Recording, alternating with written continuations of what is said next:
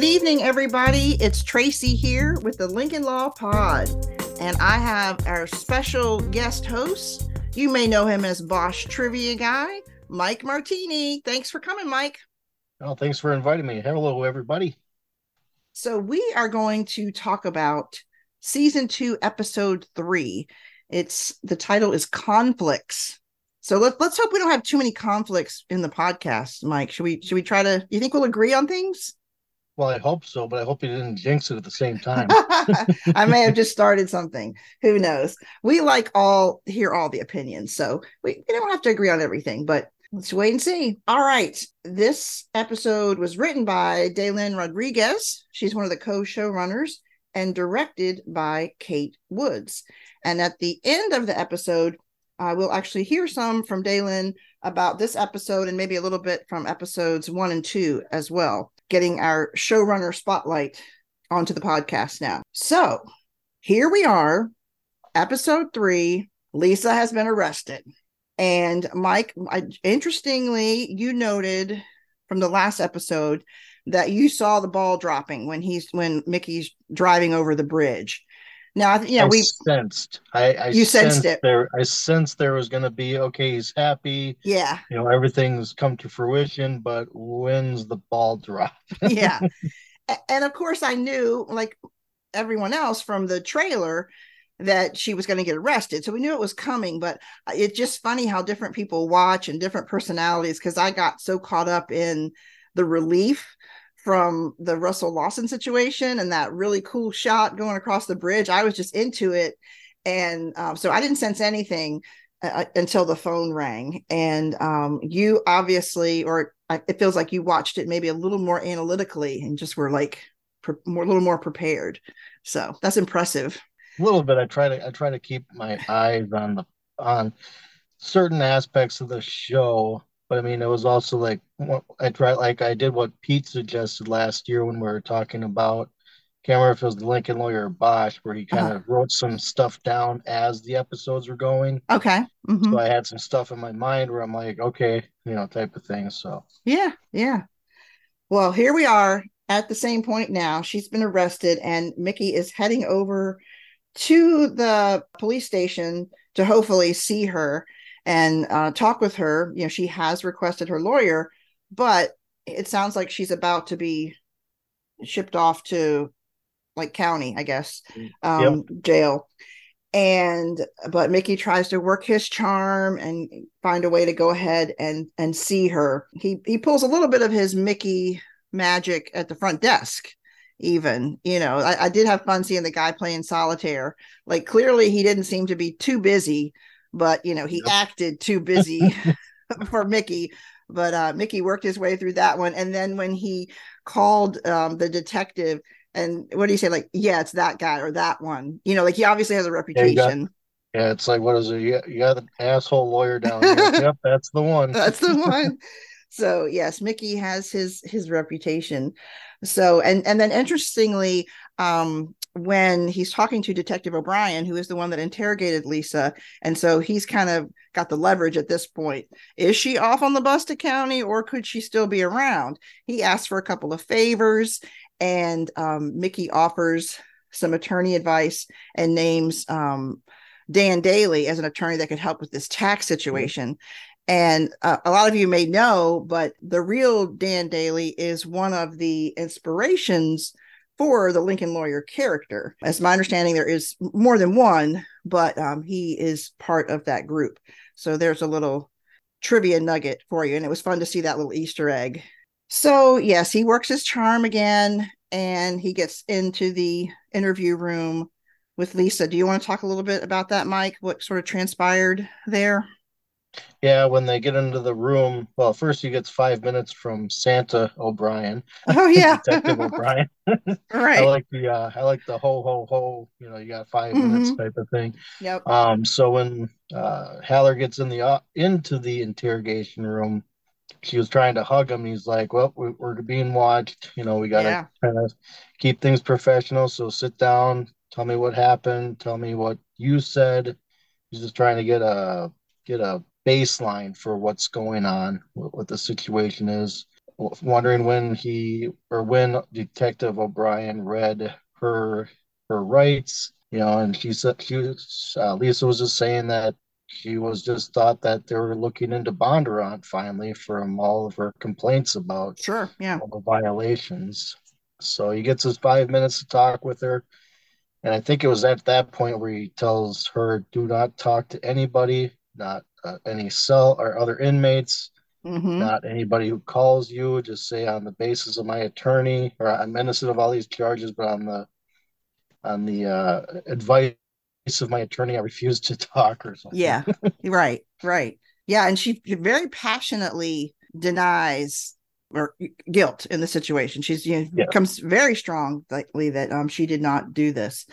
So, and I think I think also in this scene, uh, Mickey tells her that it, it he appreciates that, but it doesn't really. That's not ultimately what matters as the defense attorney. That you know he just has to fight for her, and it doesn't really matter what he believes. But she's she's yes. very strongly sharing that um that she did not do this, and she's you know yeah like she's worried about being in jail overnight but he gives her the advice don't talk to anyone like you said and and the arraignment is the next day so yes. mickey tells her you know hopefully we can work out some sort of bail situation so you don't have to stay there. So we might as well jump to the next day. And with the arraignment and of course we have prosecutor andrea freeman. She goes by andy and she's got a, a track record with mickey. She has beaten him several times before. So yep. we we see a scene with them in the elevator, and she kind of there's a little bit of smack talk going on, and she names one of the maybe more recent cases that she won over him, and he, he's like, "Well, you must." really think a lot about me if you're talking to me talking about me to maggie you know and yep. it's just it's kind of it's kind of fun that exchange so you know that i mean he hasn't officially accepted being her representation yet, but I think we all kind of assume that he will. But a couple of uh, low punches from from Andy. Yeah. So basically saying that she can she understands why her and or why him and Maggie are exes. Mm-hmm. And then compares uh, Mickey also to Shapiro and Kardashian. Um, so a couple yep. low blows where I think the the dig on you know, Maggie and him being exes kind of hurt him a little bit. I think so. Kind of stung him. You could kind of t- sense that he was stung a little bit, but he kind of rebounded, smiled it off, and you know, just kind of, you know, so for him it was kind of, I, I like I said, I think he's kind of got hit with a couple low blows there from Andy in the mm-hmm. elevator. Mm-hmm. So, but maybe yeah. that's just the way he sets it up. You know, he, he'll take the digs here and there, but in the courtroom he wants to land the punches and. Sure right. Go that way. P- pick your battles kind of thing. Pick your battles. Exactly. And it's interesting because when they do exit the elevator you know they've had this smack talk. She's made these digs at him. And then all of a sudden when the reporter asks him are you representing lisa trammell? he says he is. Like it's it's yep. all you could almost assume that her needling him in the elevator maybe pushed him completely to the side of i'm gonna i'm gonna go up against her i don't like this you know i'll show her kind of thing do you think that could have been part of it or do you think he had made his decision all along um, I think it could go either way, but knowing that Andy is the DA on the case, maybe he wants to just kind of stick it to her a little bit, thinking yeah. that's the case he's going to win. Yeah. But I did like the that Lorna, you know, kind of said she brought up the Darius McKinley. Yeah. You know, Lorna knew exactly who which. Oh yeah which defendant Andy Andy brought up to, right. to dig into him. So I don't know if it was the press being out there that pushed it over the edge for uh-huh. Mickey that uh, it's another high profile case. Yeah. So maybe it just because they had that one night together, maybe all along he was thinking that. I mean, so it could have gone either way, you know. But mm-hmm. I'm thinking more on the lines of maybe because they had that night together in the back of his mind he's already putting together a defense for her and then perhaps yeah. Mm-hmm. and knowing that andy's on the other side of the equation hey why not try to get a win yeah up for up for a good fight yeah. Well inside uh, the courtroom it's you know the the basic things you see in an arraignment. The judge asks what the charge is and andrea shares that and you know we get that it really sticks how she talks about the murder charge and she uses all the legal terms but she adds that special case of lying in wait and that does for me that kind of stuck out like like they're charging her with not just killing him but like total premeditation Yep. you know everything hiding in a place uh, uh, you know to to kill him so yeah, lying, lying in wait i think i think yeah. that's the phrase yeah, Yeah. so that kind of you know that that did stick out to me. And it almost just makes it i mean murder is murder. You can't i was gonna say it makes it a little more nefarious but murder is murder. But still it just adds that little bit of ooh that's really you know awful. She could really be this this terrible person. But we don't know. But So- also at the same time i was it I, I i know they've mentioned in the books i think they've mentioned it even in the movie and maybe it was mentioned in season one where the DA, DA always tries to charge too much because they can always take okay some off, you know, when it comes Okay. to agreements and stuff like that too. Mhm. So lying Okay. in wait, uh, murder one, you know, premeditation. So they're just stacking the deck Sure. so that they can take a few cards out later if necessary or Right. if needed. very much like a fee negotiation or something yeah you already have to have to have, have something you could you can uh, pull back on so yeah no that's Yeah, interesting exactly.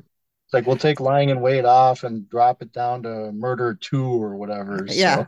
So, So, and then of course the judge has to ask how the um, defendant pleads, and Mickey says not guilty, and Andrea thinks they're they're wrapped up because you know she says that there's no bail if there's the special circumstance of lying in wait, but Mickey tries to make the argument that with all of the her um, people that she employs with the restaurant that she's responsible for a lot of people. She can't let all those people down. He, he even you know makes note of the people in the crowd there supporting her. So he he tries to make an argument for having bail. And the judge i think she says quote like splits the difference or i can't remember the exact term but she will do it at 2 million. And which means for a bail bond that's 200,000 so now Lisa is left with I don't know if you'd call that an opportunity because it, she doesn't make it sound like an opportunity. She she basically says I don't have the money. I can't put up my restaurant. It's all that I have. Yep. She, she even sort of asked Mickey if he could give her the money and to me that was like a really low point. Yep. What do you think? yeah. red, well, kind of a red flag And a red flag. Yeah. I, I don't know how many people's lawyers would put up bail, especially that amo- amount. But like he said, it's a major conflict of interest. So it's kind of, I mean, you could see the the pleading in her eyes a little bit, where it's like maybe this work would have worked on six or seven out of ten other lawyers, but Yeah. uh, yeah, Mickey, it's like Mickey's like, nope, sorry, conflict of interest, major conflict of interest, and Lorna's kind of sitting behind them, yes. She's watching him like a hawk. conversation, exactly. Yeah, That's what, and that's what I, I like about it. Lorna's always had his back, you know, Yeah. even even before Literally season one starts off, And exactly figuratively. before season one uh, even starts up, she was Mhm. holding the practice together with uh, string and glue. I think was the the uh, the phrase Mm-hmm. she used. So so yeah, I mean, just awkward. You know, big red flag there right off the bat. Well, I mean, many red flags off the bat, but you just never know. you never know you never know so yeah that was yeah like it, it was just almost I- mean shocking's not not the right word but it, you're just like really you went there you know Yeah, um, exactly. So but his- you asked what now? yeah what did you say and he offers her the plan of selling her life rights and making him power of attorney so that he can put a lien on it. And if she does sell her story and eventually makes money off of it that he would get paid first. So it's a kind of out there future possible opportunity but they could you know do it front it that way. And so i think that's what they i mean we assume that's what they're going with as far as her ultimately paying him but it still doesn't make money for the bail. Like because she's asking how can i pay the bail or the bail bond and how can i pay you period? Well there's nothing immediate with this situation for the for the bail bond related to her her story her life story but it could help pay him eventually. So you know it's something on the table. So then we're done with the arraignment. So she has to head back to jail. Don't talk to anybody, Lisa. So we can shift gears a little bit, I think.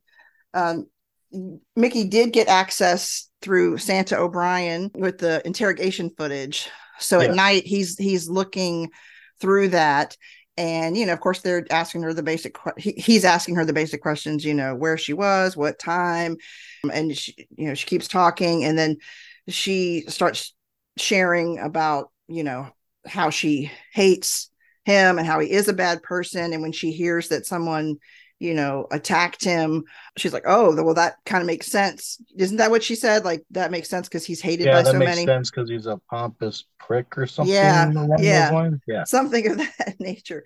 So but then when he you know i guess when he mentions murder that's when she asks for her lawyer. Did anything else in the interrogation tape? It was pretty brief anything else you wanted to talk about that or stood out to you I don't think anything really stood out. I was trying to, when I was watching it the first, well, especially the first time, I was just trying to see if there was any any slips of the Right. facial expressions. You know, okay yeah you know, detectives are always trying to see what uh, what way their eyes are tr looking. Like Sure. if they're trying to think back on a memory, they look up to the left or something like that. So I was just trying to see if there was any facial expressions that might have been given away as she was lying through her teeth, but I didn't see anything like Okay. that. Uh, but I do know I did notice that Mickey noticed when she was kind of being the aggressor. You know, he's a he's a pompous asshole. You, you know, Yeah. somebody attacked him, he he got what he deserved, type of a thing. So and then Mickey's kind of like doing the ooh. that doesn't gonna- look good yeah That yeah. doesn't look good. That won't play well for a jury. It's like Right. in the back of his mind right there. So yeah, and she was pretty forthcoming about information now that can go both ways too if you start to get into reverse psychology and and things like that but on the from the outs you know it, it seemed on the surface that she was being pretty forthcoming that you know her fishmonger called she went to pick up the fish and she even admits that she did cross paths with Bondurant that at the morning coffee at the shop, coffee yep. shop. Yeah, Maurice's coffee shop. So, um, but as soon as she saw him, she left. So we see some red flags, and then we say, well, she's being totally upfront about that she even saw him, but no, I I didn't, you know, do this. And then of course, you know, she ultimately asks for her lawyer, uh, Mickey Haller. Okay, let's talk a little bit about Haley. She's doing riding lessons. Yep. And I'm not sure if this is the first time we've seen it in the season. I mean, we don't want to do spoilers for other episodes, but I don't think it's really a spoiler that Mickey tends to forget sometimes his family obligations. He loves his family, loves his daughter to death, but Lorna reminds him that he has to go to her riding lesson and he acts like he remembers, but then he does the big U-turn, you know, and Yep. heads over to the ring for the lesson. Anyways, so yeah, he makes it to uh, the lesson and he enjoys watching her. Maggie shows up um, at the lesson and they have a fun exchange. Haley has been hearing Mickey's mom talk to her about Mickey riding in his younger days. And that kind of, I think, gets her even more excited about it. And there's a lot of flirtation there, I think, with Mickey and Maggie. I think it's always there. Do you? See, there, the Mickey's said it. I think he said it to even Haley. He's always going to be in love with Maggie. Yeah. You know, they were they were first, you know, the first wife, first ex-wife, you know. Yeah. So there's always going to be that love there. I, I don't know about on Maggie's side, but I think it's kind of more cordial than anything. But there is that that uh what is it? The the line where you're walking up to it, but you're not quite crossing Yeah. Yeah. it. Yeah. There was a couple of times, well, they almost they were making out heavy before Haley texted in season Sure. In season one. Yeah. So yeah. there are feelings there for each other. I think they're uh, so Yeah, I think it. I think it also just goes to show that that that's them liking each other and being fond of each other and having fun together is not their problem. You know, they ran into problems last season when work got in the way uh, of of the relationship, and so it- yeah, she's almost. I kind of see her a little bit as sh- not like blushing or whatever, but she almost it seems like she's blushing a little when he flirts with her. You know, it's just it's funny because mm-hmm. it's like he still has that effect on her, and she still has that effect on him. But well, at the same, can be charming. He can oh, be yeah. charming when he wants He's, to be. Exactly. She can be charming when she wants to be. But it was a funny line about the you know, if you knew that was a turn on, yeah, yeah, the cowboy outfit years ago. yeah, if only I knew. But even at the same time, they're flirting. They had, you know, just talked about, the, you know, dating lives, and she's talking about this guy Jim, and and that's complicated, and it's, you know, so it's just, it's really unique how they can talk about that, but also kind of flirt with each other. I don't know and if how that's the a... two kind of correlate a little bit. She's got a yeah. complicated relationship he's got a complicated relationship mm-hmm. just recently. Mm-hmm. And the other fun thing that comes up is is some point he's talking about his magic or something and or she references that and, and she oh that's right says that must be what happened uh, with your most recent clients it's not even client yeah. singular it's clients he had multiple clients one against the other and somehow it yeah, all worked a, out for the right an way. innocent client, and he had a guilty client that was guilty for the first client, and he had a third client tied in. And that's yeah. Oh, how did she phrase it again? It was like the if that doesn't have Mickey Haller written all over it, or something like that. Yeah, yeah, yeah. yeah. Forgot so, about that conversation, even though I've just trying to trying to get into or not into. Uh, I was trying to rewatch type of thing the last day and a half, two days here. Mm-hmm. But yeah, so there is always good conversations with the two of them. There is, and, and speaking of good conversations and good times, they uh, the next night or so they end up at the same food trucks, and Mickey wants to get some octopus dumplings, and they're all out. The last person just got mm-hmm. them, and he turns around and it's Maggie. She's the last person who got them. They both really like that that food item, so they get to talking, and um, he has to wait for his food. He had to order something else, so she'll share a little bit with him, and they just they seem to have a good time sitting there on the bench talking. Don't you think? But going back to the whole flirting thing, because yeah, before they sat down, it was the uh you know, Mickey asks, you know, because he was wondering if she was bringing, if Maggie was bringing the food to Haley. Right. Or Maggie says Haley's at a friend's house tonight, so I'm solo. So he's like, well, you want to sit down and, you know, yeah. and eat together. And she's like, "You're trying to get my dumplings? And he, asked, yeah. you know, you still yeah. talking about food or? Right. Yeah. The innuendo. so it's like that, that flirting, you know, just kind of turns right back on again, you know? Sure. So, it's very natural both, with them very much so. I mean, how many years? I can't remember how many years they were married 10 to 15 or something like that. I can't remember. Yeah. I mean, Haley's what, maybe 14 now or something? 14 so... or 15. So, yeah, they, they have a history timeline. Yeah. So there's a lot of history there. Sure. Good history, some bad history.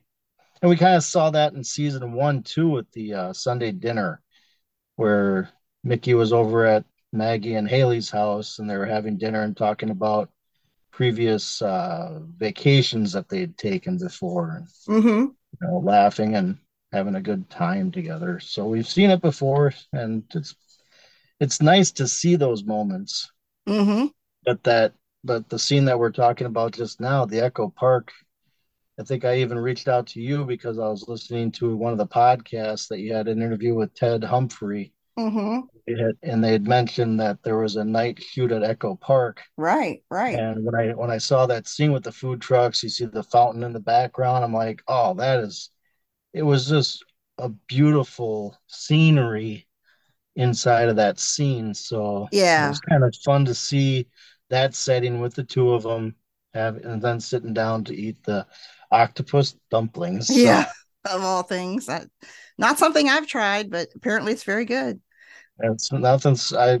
It's probably something I would never try either. so, I mean, it, it, they both enjoy them, but yeah. So it was a good scene between the two of them, and then yeah. they sat down, and then I can't remember what the conversation was steering towards at that point.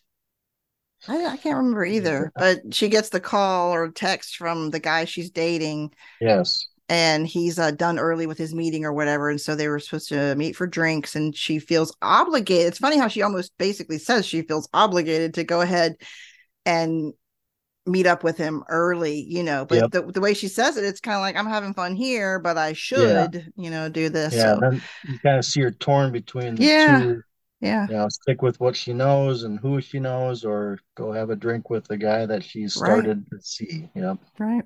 And Dailyn, you're right. You know, talked on the podcast about that shot and what a beautiful shot it was. And it really was gorgeous to see on screen.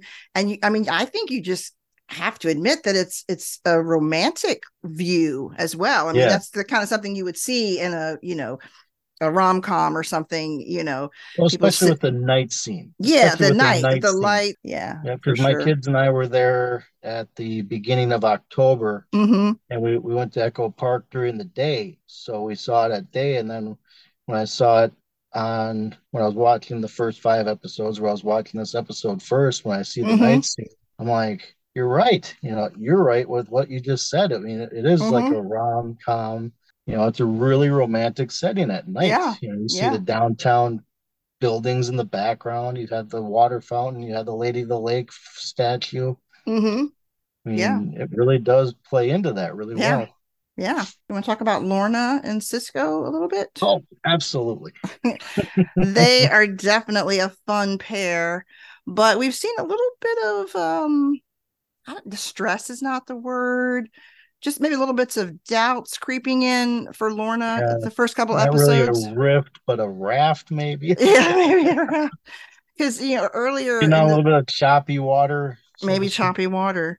Yeah, she didn't understand why he hadn't given his list right away. She she does not sense that he's really into the wedding plans. He seems distracted. So so far, yes. that's been sort of the thing that sort of concerned her. But now she's getting alerts on her phone where their shared card is used and she doesn't really recognize the place, Sunland. And um and but then she'll call Cisco, what, what are you doing? And he says he's somewhere else, you know, at the Harley store. Yeah, buying brake pads. yeah. And so in Glendale. yeah. So that that doesn't match up. And then later in the episode, he's the, the card dings for that location again and she talks to Izzy about it. Like, could he be cheating on me? And Izzy's like, no way, that's not it. There may be something, mm-hmm. but that's not it. She's like totally convinced it's not that, which my mind wouldn't have gone there either. You know, no, they they just not. they seem totally together and made for each other. But Izzy says, why don't you talk to him about it? And just, you know, just ask him, you know, don't don't have to sit around wondering, just go ahead and ask him. And she does after a very late night, all nighter, maybe even more than all nighter. I think it ends up being like 36 hours of work. And we'll talk about the work that she was doing um, yes. in a little bit. But she's had this really long night, sleep on the couch in the office. Winston's there and starts licking her face, right? Wasn't Yep. Yep. And so licking her face to wake her yeah, up. Yeah, she's like, I'm awake, I'm awake. And Cisco comes in yep with some coffee and she's just kind of disoriented, you know, but then she's happy for the coffee and she goes ahead and asks him what's going on. Can you share a little bit about that conversation? Yeah, she asks him, you know, or I think he says that, or he kind of wants information that you know that he still loves her and that yeah. you know, they're mm-hmm. still going to be getting married because they're kind of kind of both on the same wavelength where they feel like they're both acting weird, you know, mm-hmm. acting off a bit. And Lorna confronts him, saying, you know, that she looked up where he w- was at and at the uh, clubhouse with the Road Saints, and she's concerned and she really wants to be that cool chick that lets yeah. her guy do her stuff. But mm-hmm. you know, these guys that she's that he possibly is hanging out with are criminals, and and when I first saw the episode and you see Cisco kind of turn away and walk away from her, I thought he was going to kind of blow a gasket. You know, okay. He, he, was in a motorcycle club. I mm-hmm. when you've seen how he's not really a hothead, but right. you never know what could push him over that edge. Mm-hmm. Mm-hmm. So when he first started turning away, I'm like, oh, please don't have a major fight. You know, it's kind of like you're invested in the characters. It's like you don't want to see mom and dad fighting, you know, type of thing. Yeah. So, but then you know, Cisco turns around. He's like, comes clean, talks about Kaz and that Teddy wanted him to do some work investigating Kaz to pay off his debt from uh, leaving the motorcycle club, the Road mm-hmm. Saints. You know, so it was a and it was a good moment. They finally got their stuff dealt with, which was good to see. I'm glad it didn't kind of drag on into the next episode. I agree. You know, because I mean, we're getting into trial mode here, and mm-hmm. uh, so you kind of want to see them patch things up. You are united same, front. united them. front. Get on the yeah. same plane. Get on the same uh, wavelength with each other, and then you know, and that's what they did. Mm-hmm. You know, they, they but I'm still a little bit nervous because she ended the con- ended that conversation a little bit with the, uh, you know, don't don't don't do this again type of thing. Yeah, type of yeah. It's it kind of is an ultimatum. She lays down the yeah. law. They're they're they're they're good. They're happy. They're on the same page. But she's like, do not lie yeah. to me again. Don't you know? do this again. Yeah. But then she's been hiding something from him, and that was the real reason she left law school the first That's time. That's right. That's and I right. liked his reaction. It's like, you know, she's like, I probably didn't tell you the last or the re- reason I left law school. Uh-huh. He's like, well, obviously not. yeah. He's never heard the story before. Yeah. And then it cuts to the next scene. But uh, well, let's go and talk about that. Let's go and talk about that. What she does tell him about Professor Wheaton. Dean or Dean Wheaton. Yeah, now. he's interim dean. Yeah. So do you want to talk about the porch scene? I take it right. Yeah. So she just just to refresh everybody, this, this is the guy that she confronted in the last episode that made unwanted advances and totally inappropriate advances as he's an authority figure you know with with law school and she being the student. But so that happened the first time she was in law school and she just quit you know she didn't confront him she didn't you know pursue anything she just quit. And now she's going back she's not going to let something like that stop her. She has to get him last episode to sign the paper for her to do the criminal practice clinic with Mickey. And so she's got to confront him at least to get that signature. And she ends up, you know, in a professional way, telling him off and, you know, mm-hmm. making him very clear that what he did was wrong. So she's kind of, you know, faced that demon, but she had not, right? She had not told Cisco about it yet. So she, you know, goes ahead and lets him know what happened and then yes we later in the episode we have a, a porch scene which is uh, it's just kind of fun so you want to talk yeah. about that oh absolutely i i love how cisco handled this i mean mm-hmm. i'd probably throw out the word love and favorite and you know a lot because but there's so much so many moments to actually yeah. really enjoy in in each episode but yeah cisco yeah. well you see a guy walking up to his porch flicking on or flicking at the lamp because the outside light's not mm-hmm. on Mm-hmm. And they're sitting on the porch as Cisco stands up and uh, Dean Wheaton asks, you know, who he is. And it's Who's like, there? I'm a friend of Lorna Crane's. And, and, and as he's approaching, he's like, uh, uh, how did Dean say it? You know, it's like, or the Wheaton kind of says that she, that, you know, that they've talked. And he's like, yeah, but I'm here to put a period at the end of that sentence, you know, mm-hmm. and gets right in his face and then tells them, you know, you should put a doorbell camera on your porch because you never know who's going to show up, you know, right. So it was just great how Cisco handled it. No threats, no raising his voice, just kind of yeah. calm, cool, collected. Tells them, you know, I'm just here to make sure you heard. yeah. And he doesn't even say that about the the the doorbell camera to his face. He kind of says it as he's walking away, like I mm. don't even have time to look at you, buddy. I, you're not even worth exactly. that, you know. But exactly. here's the here's the threat. You're going to hear it, and you're going to leave us alone and leave Lorna alone. So yeah, not not not bad guy to have in your corner. And then he he when he goes home, Lorna knows what he's done. Like they, they oh, are so yeah. close. She's like, of course he went and said something to him.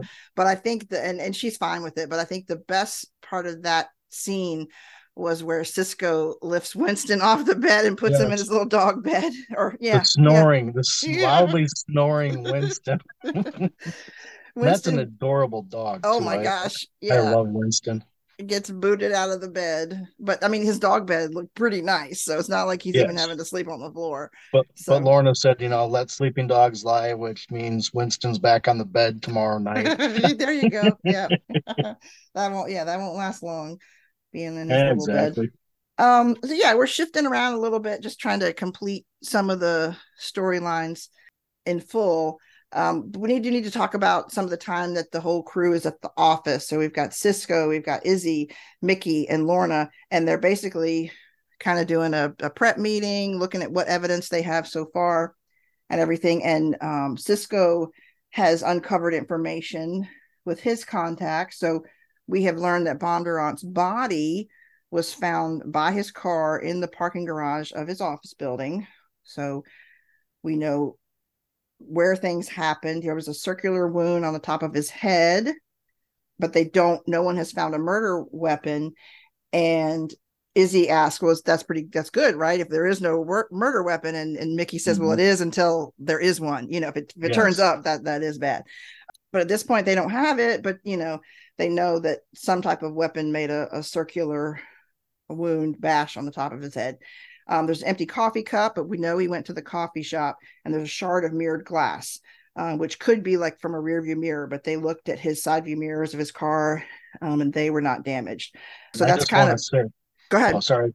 Yeah. I just want to say I've been racking my brain trying to figure out what the shard of glass, mirrored glass, stands for okay. evidence wise, mm-hmm, mm-hmm, mm-hmm. because uh, as you know, I'm a I'm the book reader. I love yeah, reading yeah, all the yeah. books, rereading, re-listening. There is no shard of glass in the book. Right, there right, right. The, the coffee Don't, cup. Yeah. So I I just been trying to rack my brain. It's like what could it signify? You know what what does it mean? So yeah, yeah. No, so I was I'm, the same way. I was the same way. Yep. Um, it, it and it's a perfect example of how you can enjoy reading the books and enjoy watching the series yeah because everything's not the same and you're just exactly. I gotta know. I gotta know where that glass came from. So yeah. Exactly. We so it's great know. right it's a great writing or great way of writing for the writers. They're not going mm-hmm. right off the book. It's like hey let's throw this little thing in there. I just i'm curious to see how it plays out in the next yeah. in the next part two when that drops tomorrow. Yeah. yes it's on the way. As we're recording this podcast it's the evening yes. of august 2nd and just around midnight pacific time netflix will drop episode 6 through 10 so yeah we're we're kind of giddy about that too as we talk about episode 3 yes. Cisco also reports there was an eyewitness that eyewitnesses they saw lisa leaving the garage. Her name is Margot Schaefer. Actually, I think they just said she was in the area. In the area, is that the term? Yeah, I don't okay. think they said she was leaving the garage. I, if I remember correctly, mm-hmm. they said that. Okay. He was uh, uh, walking away from the area, but they didn't specify okay. in the, or out of the garage. But she was, uh, yeah, around there somewhere, or supposedly and then uh, Lorna kind of pieces it together that Mickey wants to compel discovery from the prosecution. They need the discovery now. They don't want to wait. They want it to come swiftly. And so this is going to be one of her first assignments is to write mm-hmm. a motion to compel discovery. Uh, so she's she's actually excited about that, which it sounds like kind of torturous to me, but she's yes. in law school. She's she's she's doing this, so she's she's excited about it. We'll um, even hear her say that when they're on the phone later yeah, on. It's like, yeah, I'm excited about it. Should I be excited about it? You know, she's asking herself. Yeah, know? she's checking herself. But while they're all working and and and so forth, there's a surprise visitor or surprise visitors to the office. Mm-hmm. Why don't you go with that, Mike? Who shows up? Lisa Trammell. yep. with a friend, a podcaster named or a podcast producer named Henry Dahl. Mm-hmm. So Lisa says that that or I can't remember if Lisa or Henry, one of them say that Lisa Lisa's bailed out because they had done a podcast a few months ago about gentrification, and Henry Dahl knew that she didn't do the crime she's com- or accused of doing. Mm-hmm. So he posted the two hundred thousand dollar bail bonds, mm-hmm. bail bond. Yeah. Yeah, the bond. Mm-hmm. The mm-hmm. bond. Bail bond. So Mickey kind of shakes his hand, but it's kind of a reluctant shake mm-hmm. type of thing. And like, what's and, up um, here? Exactly. So, and, and I understand Lisa didn't want to spend any time in jail. I get it. I don't think any of us really would want to. I, don't want to. I don't want to write a motion to compel discovery, and I definitely don't want to spend the night in jail. Oh, Just oh, for the record.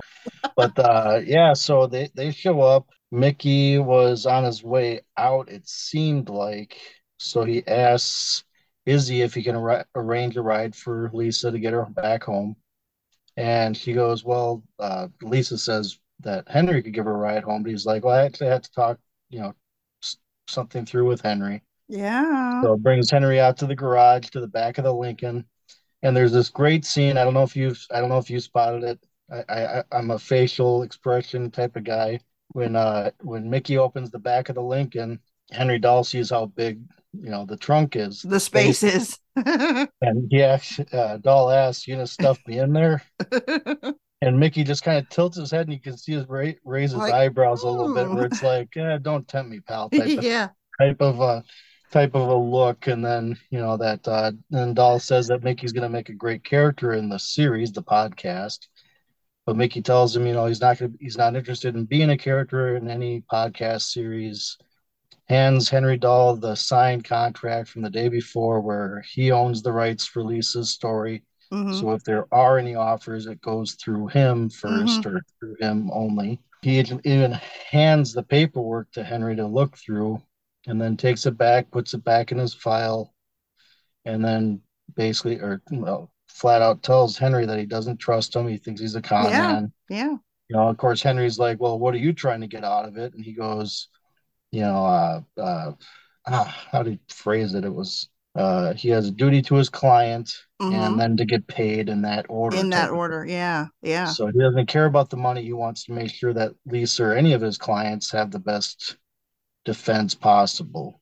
and he, and Henry's not happy that uh, he's offended when Yes. Mickey doesn't think or doesn't even guess that podcasting is you know a lucrative oh, that's um, right, lucrative. That's yeah right. um pursual um that you're doing how lucrative it can be to to do a podcast which you know i'm sure some are this one folks is not ex- Oh, i wouldn't bummer. use i wouldn't use those terms but we sure do have fun doing it but Oh, um yeah it's just that, that, and that in itself is payment, right? there you go fun. that's the payment that's the payment we have fun but yeah it's funny to see henry like just look offended. Like he didn't even know the name of the podcast when he mentioned it earlier. One of his best best um yeah, performing podcast yeah for three months or whatever it was. Yeah mickey hadn't heard of that and then he doesn't mickey doesn't seem to make the connection that henry thinks he can make good money off of this so Yep. yeah he's, he's he's he's easily offended and and mickey does make it clear no new footage no interviews you cannot Yep. talk to her film her anything because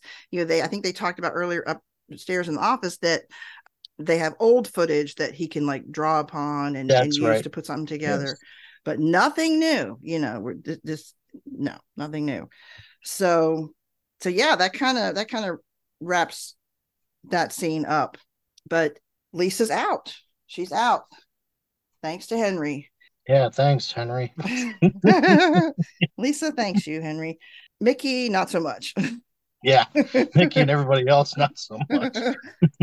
he uh, mickey has dinner with haley that evening and they talk a little bit about her lesson something about where she's talking to mickey and she somehow it comes up he asks she asks about his case and she says that she overheard her mom and andy that his case came up at the house Yeah, that was at the that was at the stables when after a riding lesson.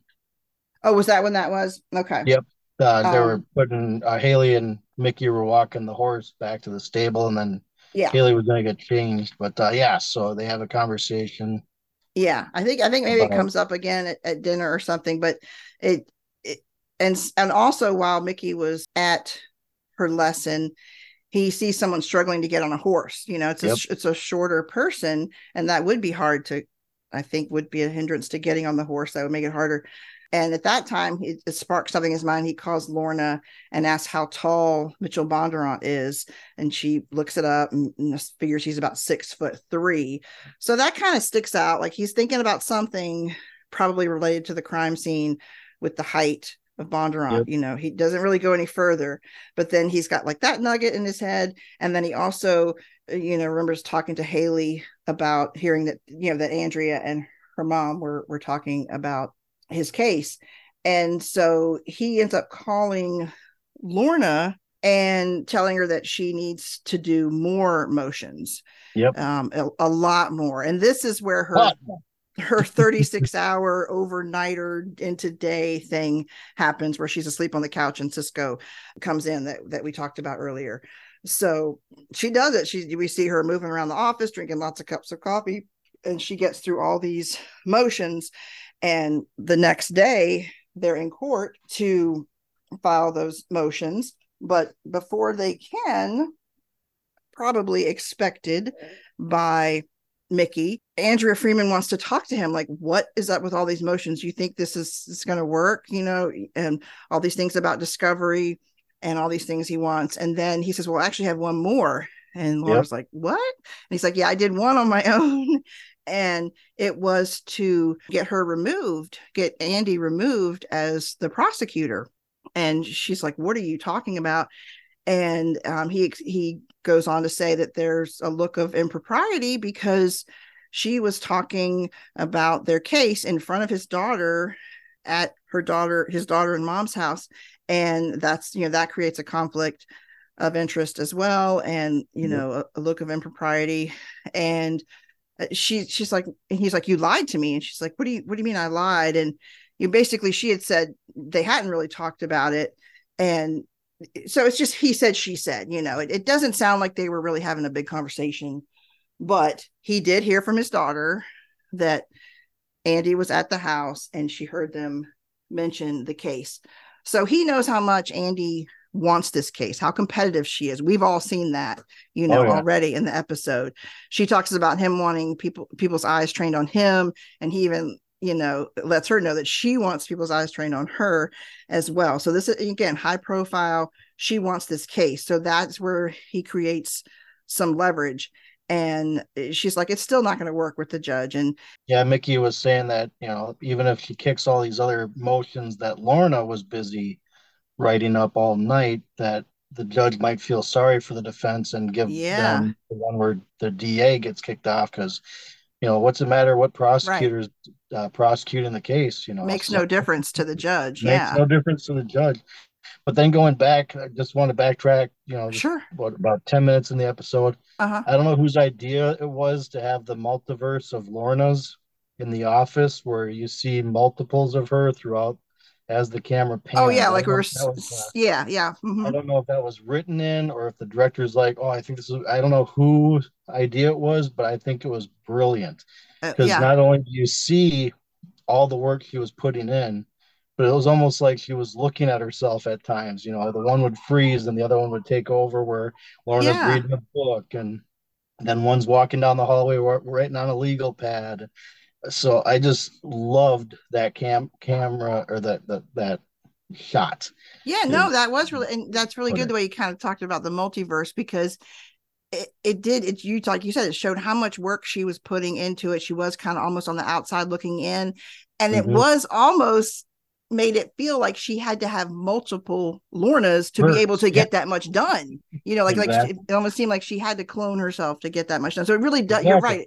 It really does give that that feeling, that sense of just how much work she's done. So yeah, so Mickey's got he's basically, you know, he's got the leverage with Andrea. He, he's like she's like, okay, what do you want? You know, because she yep. does not want to get kicked off the case. Exactly. And and he wants to get discovery flowing. He wants the evidence, the information faster. And I think he gives she says Friday, and then he's like, what he said noon tomorrow thursday at thir- well he wanted it tomorrow she said friday so it must be tuesday because they decided thursday at noon. Okay so, so they kind of yeah they kind of meet in the middle that whole negotiation thing but he gets what he wants by you know leveraging information yep. throwing other things into the mix. So that's a win for mickey and and lorna although how do you think lorna feels after doing all that work? Do you think she's just like well we had to do yeah. it to make it happen. I was actually curious about that too because at the time when you saw her in the court courtroom, she was like, you know, I did all that work for nothing. No, mm-hmm. actually, I think that was after the after the fact. You know, she was kind of saying that she did all the work for nothing. He's like, no, there was something to be gained. You know, so he was kind of teaching her a lesson, so to speak, but at the same time, he could have been upfront with her. I think sometimes yeah. Mickey kind of has you know people do stuff for him without quite fully explaining. And it's almost like he didn't. Maybe he could have stopped to explain because it's almost like it was an evolving tactic. Yes. Like at first he wanted to file a motion, then he wanted to file a bunch of motions, and then yes. he talked to Haley or remembered that conversation. he's like, "Well, we got to do that." It's almost like it was happening over time, but yeah, he still didn't stop to say, "Hey, by the way, this is what I'm going for here," you know. And I wonder if he's not used to having like having a second chair, like having that help, you know, and what that means. I mean, surely he's had one before, but not with Lorna. And I wonder if maybe he doesn't quite yeah. think, you know, maybe I should keep her in the. The, maybe it's because he wanted the best out of Lorna with emotions. Maybe, maybe say anything, but yeah. at the same time, it's still kind of a kind of a dick move, you know. Yeah, it is. It does feel that way. It, it seems that way to me. Um, and and that's the thing. Mickey is not not perfect, and I think we should call him to the carpet when uh when that happens. There was even one time in the episode where he, he did something and just like hung up, or and she's like, "That was rude." Yeah, I, I, can't remember right. what it was. but yeah, she, when, she when uh when oh yeah, it was uh, first call or whatever. We just kind of hung up on her. And, yeah, yeah, yeah. Related to that, yeah, it's funny. So we've got a couple other things that happen um, that evening after um, he makes the agreement with Andrea. But I, I wonder if we should back up. We did we didn't really talk about what we we know as viewers what Cisco's been dealing with, but and but he yes. Lorna did have a conversation about what he was doing. Did you want to? Do you think we want to talk about that at all? The whole thing with Kaz and their history. Yeah, we should probably because you know it's a recap episode. Yeah. Um, so I remember that Cisco was telling Lorna that the whole reason he came out was he was following Kaz out. Mm-hmm. It was kind of a funny thing where Lorna was saying Pez or Paz or, or Jazzy. Or, She's like, was Jazz, it Jazzy or Pez? Jazzy that or was Pez. awesome. It's like and that was funny. Cisco's like Kaz, you know. Yeah. Kaczynski, you know, Peter out. But yeah, so yeah. Cisco apparently followed him around when they were younger, 14, 15. Mm-hmm. So Kaz came out to LA to join the Road Saints. So likely Cisco did as well. And the reason why Cisco feels like he owes Kaz is because Kaz saved Cisco from going to jail back in the day when they were with the Road Saints because they were supposed to make a delivery run and Kaz purposefully gave him the wrong address to show up to to go on the run. So had Cisco showed up at the right spot, both him and Kaz would be serving the time in jail right now. Mm-hmm. So Lorna, yeah. I think Lorna sees it and she understands it, but at the same time, she's still scared that he's, you know, being around the Road Saints again. And that Teddy kind of has him under his thumb, you know, yes. saying you need to figure this out. He's he's getting that direction and that pressure from Teddy. This is his friend. He's putting him in this awkward position, and he's like still not she thought he was done with the Saints. Yes. And he kind of was if he would just let Mickey keep doing free work for them. But he, you know, he he said that's not, you know, yeah, that's, that's the way it's going to go. That's not his style. He likes yeah, not his style. He, mm-hmm. he, wants to pay his own debts, like you said, uh, like episode ten, season one.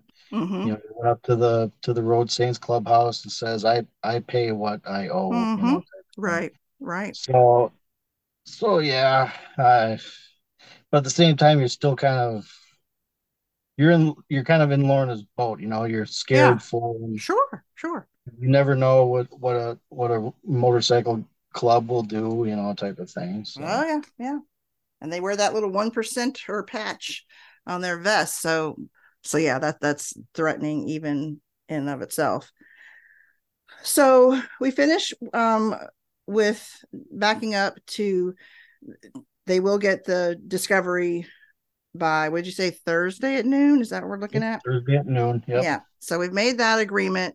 Mickey's back at the office. When he comes back, Izzy is there with Ray, her ex now on again girlfriend, and immediately you kind of sense that that um Mickey goes kind of into protective mode. You know, like Izzy is his. You know, he he wants to take care of her and make sure she's okay.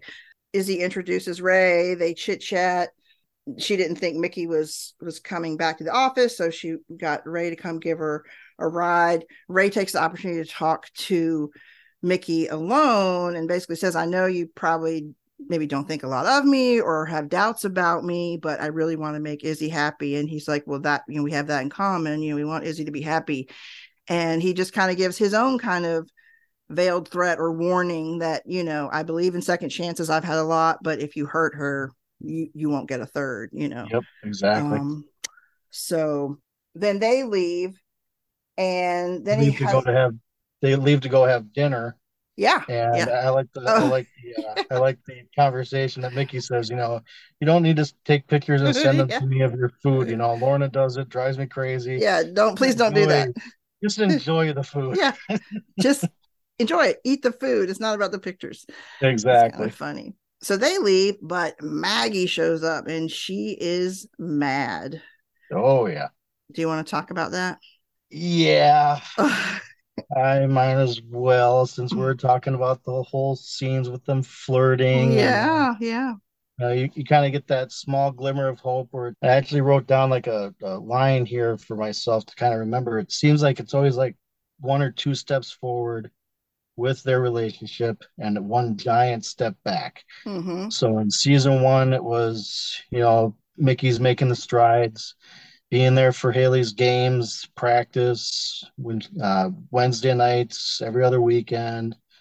You know, they're making strides, and then Mickey does the Mickey thing, doesn't tell Maggie about Langford, mm-hmm. had the opportunity, didn't, caused him to have that giant step back. So I and I with this situation in episode three, I know that you know Haller's just trying to prosecute her shop, you know, mm-hmm. uh, with the with the motion to try to get Andy off the case. Like they were saying earlier in the episode, he hasn't won a lot against her, if any at all. Yeah. So Maggie comes in hot that that Mickey would use Haley. Right. Put against, her in the middle. Against yeah, put her in the middle and Maggie too at the same time, putting yeah, them both yeah, in the middle. True against Andrea, and I and I'm kind of on both fences. Right, I, mm-hmm. I see Maggie's point. Yeah. She doesn't want her, her daughter or their daughter being stuck in the middle, but I can see Haller's point to a degree. He was just trying to get discovery. Maybe if he had told Maggie up front, you know, I'm going to do this move where I'm just trying to get discovery flowing now rather than later, maybe Maggie would be on board with it. But mm-hmm obviously caught her off guard because Andrea's a friend and Haley's her daughter, Mickey's the ex. So yeah, Maggie's hot. Have a conversation about what is it that she she puts it together that yes. and she's like why are you even representing this woman she gave you free food you know that just lured you in yeah. and then she's like ding ding you know you yeah. stuck with her and he's like it was just once and it's oh it's it's not now now she's my client you know and all this and then she starts to in that she accuses him of doing that as a reaction to her dating someone and he denies that and it's kind of some back and forth about he's just that. trying to move on with his life as yeah. And, right and i'm kind of i was kind of surprised with how quickly maggie put it together you know it's like mm-hmm. you know she's like you after didn't you yeah yeah woman's intuition i guess like, you know, you throw your. I like the line where you throw yourself at the first person that strokes your ego. You know, yeah, like, mm-hmm. yeah. So I, I was kind of kind of surprised how quick Maggie put it together. That, uh-huh. and then she mentions, you know, talk about conflict of interest. Do you have any idea how bad this looks or how bad this can be? Yeah. So, but like you said, you know, he's only he only had that one night with her, and now he's she's a client. They're going to be professional but still Maggie still wanders off, still very upset with. with and what is what does she say that um I think really hurt him? Do you remember oh. anything else she said? She talked about seeing him the other night at the food truck. And she she oh, says that's right. That was the Mickey that I that I love. Yeah, mm, those yeah. And so mm-hmm. it's like even in the scene where you know you're seeing mom and dad fighting, like the Cisco and Lorna mm-hmm. from earlier. Mm-hmm. mm-hmm. You know, it's like he throws out the line where you know that's the Mickey that I love, and I'm I I was was it that glimmer of hope thing? She or, says yeah. love, didn't say loved. It's not past tense, and it's present yeah. tense yeah. that he yeah. uses. So and it's almost so, like she's holding it out there, you know, like this, maybe this could have been, or this is who I yeah. love, but she snatches it right back. Now keep Haley out of it, exactly. you know, and she's mad at this point. So, and like Mickey said, you know, he's trying to move on with his mm-hmm. life, and she, you know, put a line in the sand, mm-hmm. you know, with the situation that happened at the end of season one, you know, and yeah, it's not fun seeing them fight. I know but as as actors, actresses, Neve Campbell, Manu, how, how do you say? Oh, Manuel, Manuel, Manuel, Manuel. Yeah. Uh-huh. Manuel, Neve Campbell. I mean, they they're such great actors. I mean, mm-hmm. you feel for both characters in that scene. Yeah, no, I it is really palpable. hmm I love how they how they got that performance out of each actor. So No, yeah, I, I totally agree. Well, he's had enough visitors at the office. He finally gets to head home. And yeah, uh, because he gets a text, at least partially because he gets a text from Lisa saying she wants to to see him. And he goes home she stops by she's got food with him. She even tries to like show a little bit of affection. And he you know rebuffs her again like we can't do this. You know remember it's business only. They talk a little bit about she wants to make it really clear that she's innocent. She you know she keeps wanting to tell him that and just, I mean they, they talk just for a little bit. She leaves the food and then she uh, we watch her you know like go back to her car and then we see the pov from across the street from someone inside the car. And it's we figure out who it is. It's his glasses dark hair and glasses. We can tell that it's henry dahl yep. watching mickey mickey's house watching what's going on from his car across the street and uh unsettling curious uh what the heck kind of thing you know but it's just that sort of ominous vibe and and yep. the credits roll. Well i you know i always like to torture jay with some games and you seem like you're up for the challenge but i kind of think that you're gonna be fine with this. Now i'm not trying to set you up you know like like you, you know, set up jay all yeah. the time but I, I really think that that you're you're gonna and i just have to well. say your quote your quote game that you did with jay i i loved playing along when i was listening oh, good. to that podcast oh uh, good last, yeah I think you I think you set, sent that out last week or a week and a half ago. Yeah, it was a per episode two. Mm-hmm. Yeah, I was listening to it when I was at work driving, and I'm like, so I was playing along with Jay, and you yeah. got me quite a few times. So, my, but I love that quote game because not only was it uh, you gave two quotes, and they had to say, or Jay had to say who, who, who which who said them who said the line and in which order where it came and yeah which order which came first and yeah i love that and i'm hoping to try to incorporate something like that in a future trivia either with lincoln oh. lawyer bot trivia something like that okay because yeah, there's so many good quotes throughout any episode of oh yeah shows.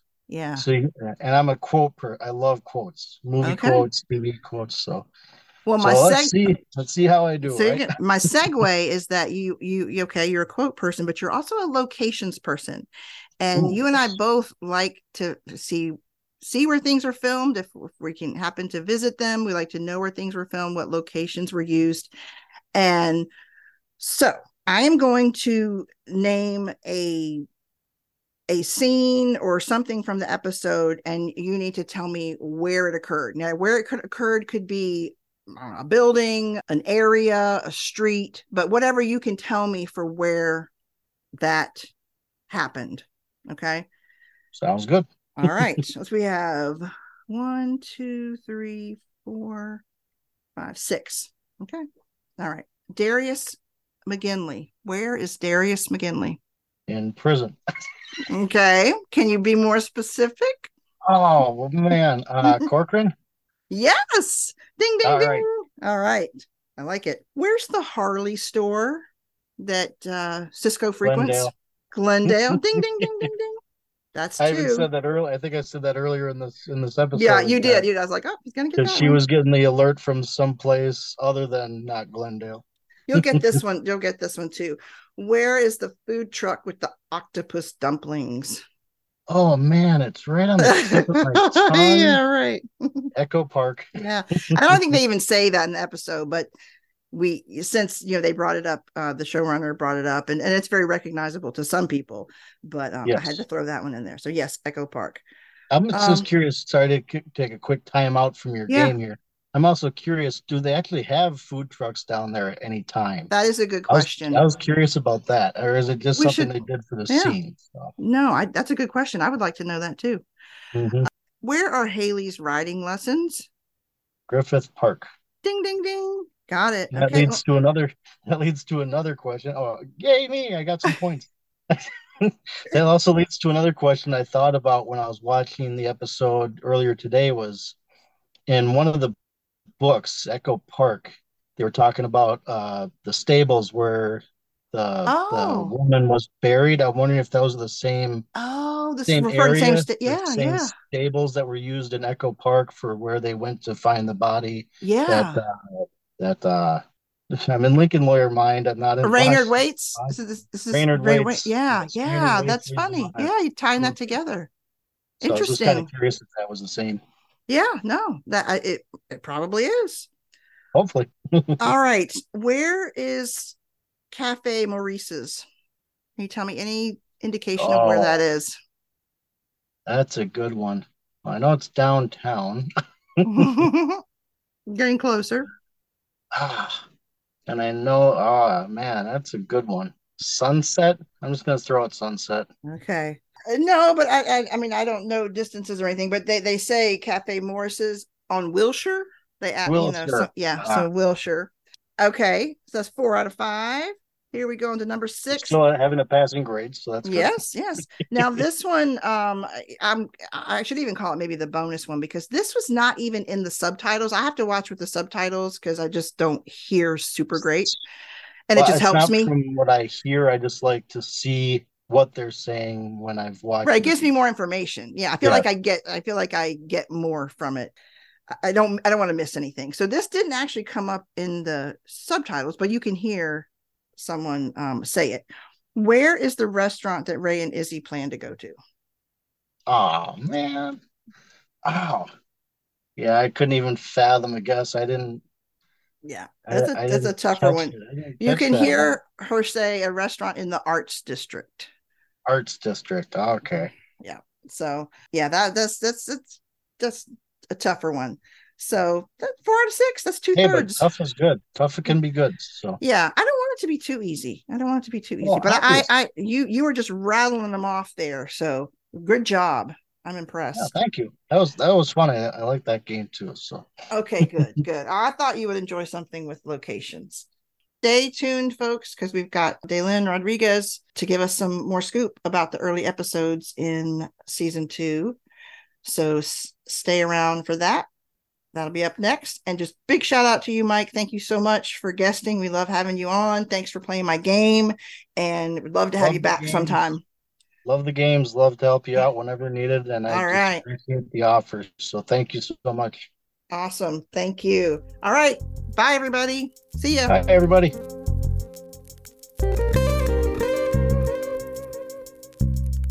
one of my uh, good friends who loves the show um his name is mike martini he did he had a specific question he wanted me to ask about the garage fight if there was any if you could give any intel on how that was captured like he was talking about was there like a drone It was a some point? drone. It yeah, it's a, dr- it's a drone shot. And the idea is that we just wanted to to sort of surprise the audience a little bit. And Mhm. we like this idea of hearing a fight before you see it and what's going on. Yeah.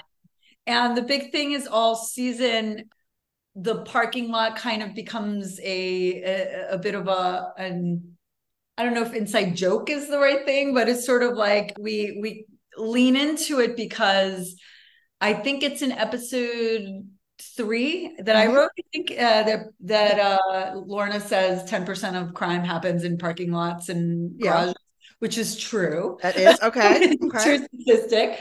So the idea was that we would just play into sort of the same way that the season started last time, but in Yeah. a, kind of a surprising way. And then we were Sure. a little meta with the VO, which ends up uh, paying off in episode six.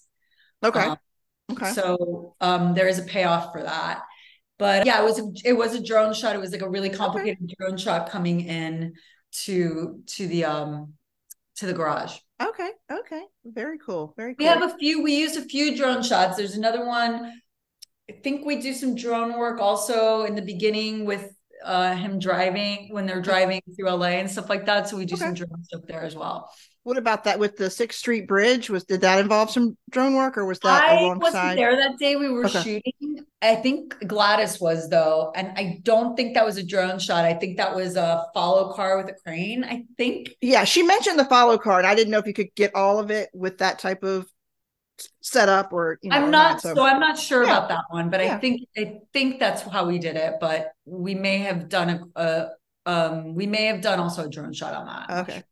I um one thing I, I thought about too, but before I came on today, I, I I hesitated about bringing it up because I didn't want you to feel like I was take, making light of anything about what's going on.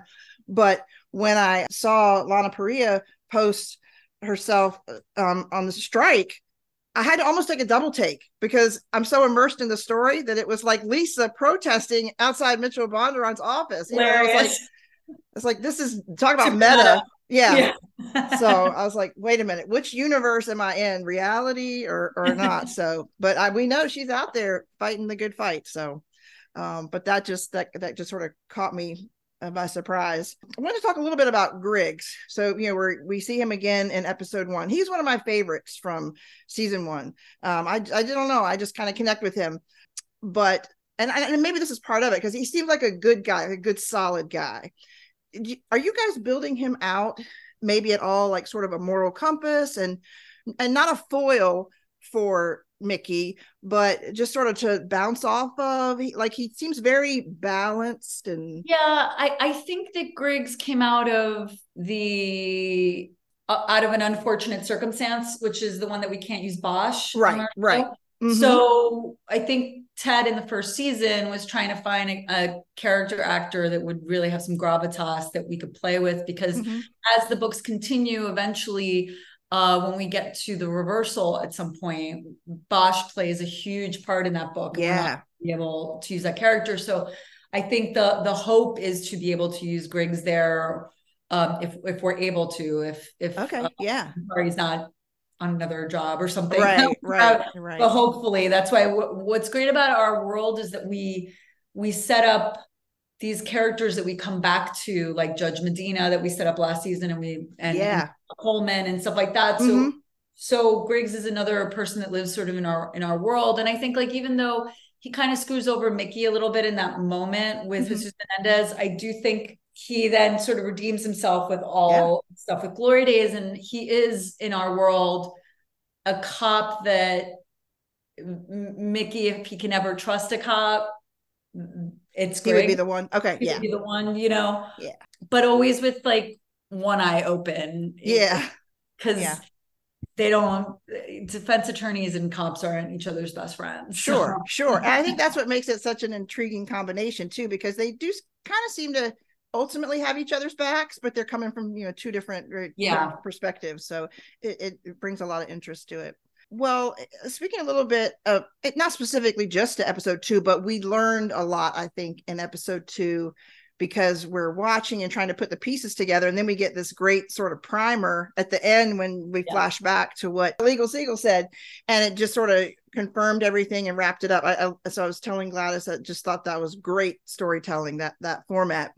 But in regard to like the viewers who may not have any sort of legal background, you know, I, I told her I think you guys do a great job of educating us without, you know, feeling like we're being schooled, so to speak.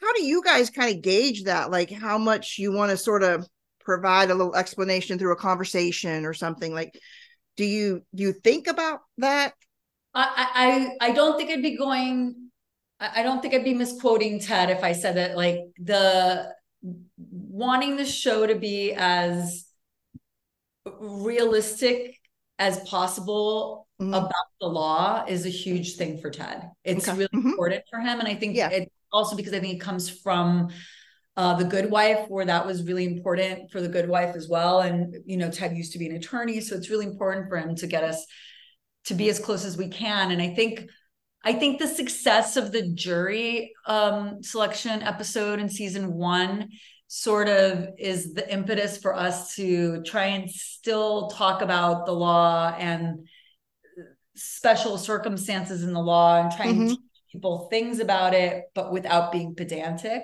yeah and um we do talk about that a lot it's like okay. how can we how can we sort of but it's also the case of Mickey sort of like you know the the Terrell Coleman case with his daughter it's like we do a lot of like how would Mickey cleverly get out of a situation using using the law. Mm-hmm, and mm-hmm. how and how would mickey get out of a clever situation as a character? Mm-hmm, you know what i mean? So it's it's both things. It's like yeah. um so we do talk about that a lot. It's like okay. what are the clever ways that, that i think also why we like those small little stories those smaller like um legal right. legal stories that aren't part of the A story is mm-hmm. a way to show Mickey's really smart Yeah. and knows how to use the law in a way to help his clients.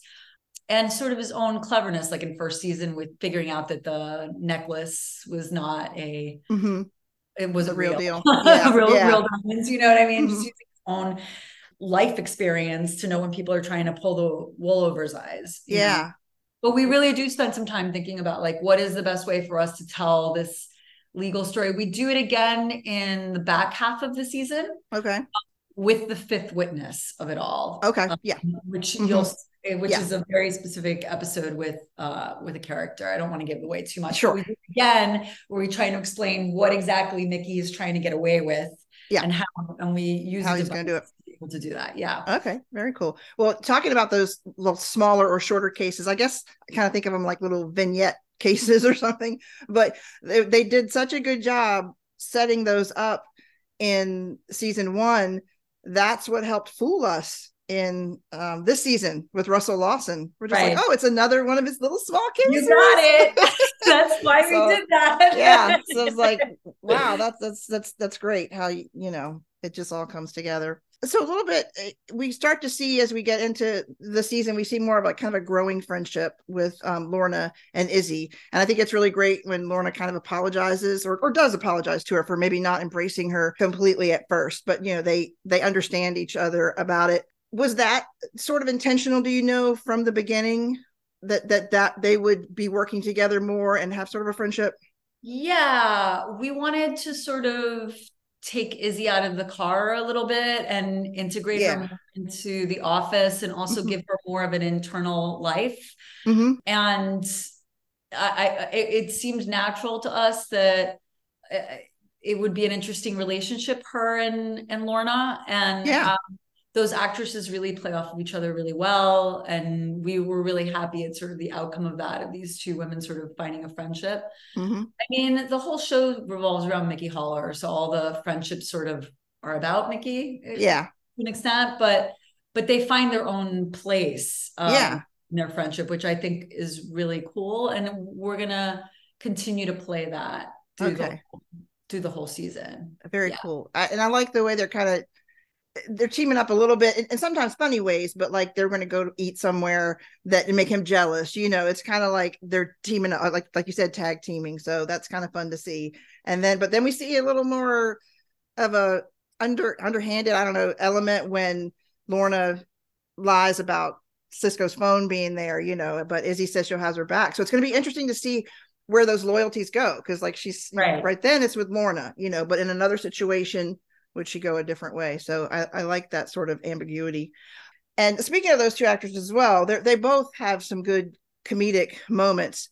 But um, I found that when um, I watched with my son, and I hear him chuckling, and I some of the same things I will chuckle at, and they're often things from Lorna. Like I mean, I just thought it it just was funny when she said crammel. He was like, no Trammell. You know, she did that on purpose. You know, Yeah, and her little digs and and then uh, when she asked um, lisa about the did you see the show about the vegan whose boyfriend's? i mean i just thought that was great you know Yeah, I I like to say that I really feel like I can channel her. okay okay um there's a lot of a lot of I, I've written a lot of her lines okay cool that's cool here and you know and Ted, all of the writers have but like I really like you know like for example that line where she says to Mickey who's that woman and why are you sleeping with her Mhm. that was a line I pitched in the writer's room that Okay. made it script. So a Yeah. lot of things like things that you see in scripts is like something that came out of the room that ended up going all the way to script and to shooting. okay Um, so it's a lot of it is like being able to to pitch from her POV and be able to come up with funny, Yeah. interesting things that, that she speaks. I don't want to take complete credit, obviously. All the writers write her Sure. amazingly, Ted, everybody. But I I was excited about coming in and I have a comedy background from the early oh. part Oh. of my career. And I I I always like I always like levity in, Yeah. in shows and she really provides a lot of great levity for us you know Yeah. I mean Becki newton seems really natural with it did did just her- the way she was playing the role did that did, did you guys know from the beginning she's going to have some of the funny stuff or did it sort of yeah forever i mean Okay. um, and uh, she absolutely loves this character. Okay. She's Yeah. repeatedly told us that she's her favorite character she's ever played. She loves her storyline. She loves, she just loves it. So you have a really game actress. She's, you know, she improved a little bit of the stuff in the um, office where she says, Oh, are you basting her turkey? Okay. Yeah. She improved a lot of that, which is Interesting. Okay. she she really channels this character also in her own way very much you know? Yeah. She totally owns it for sure. yeah For sure. Thank you so much. you're welcome bye bye Bye.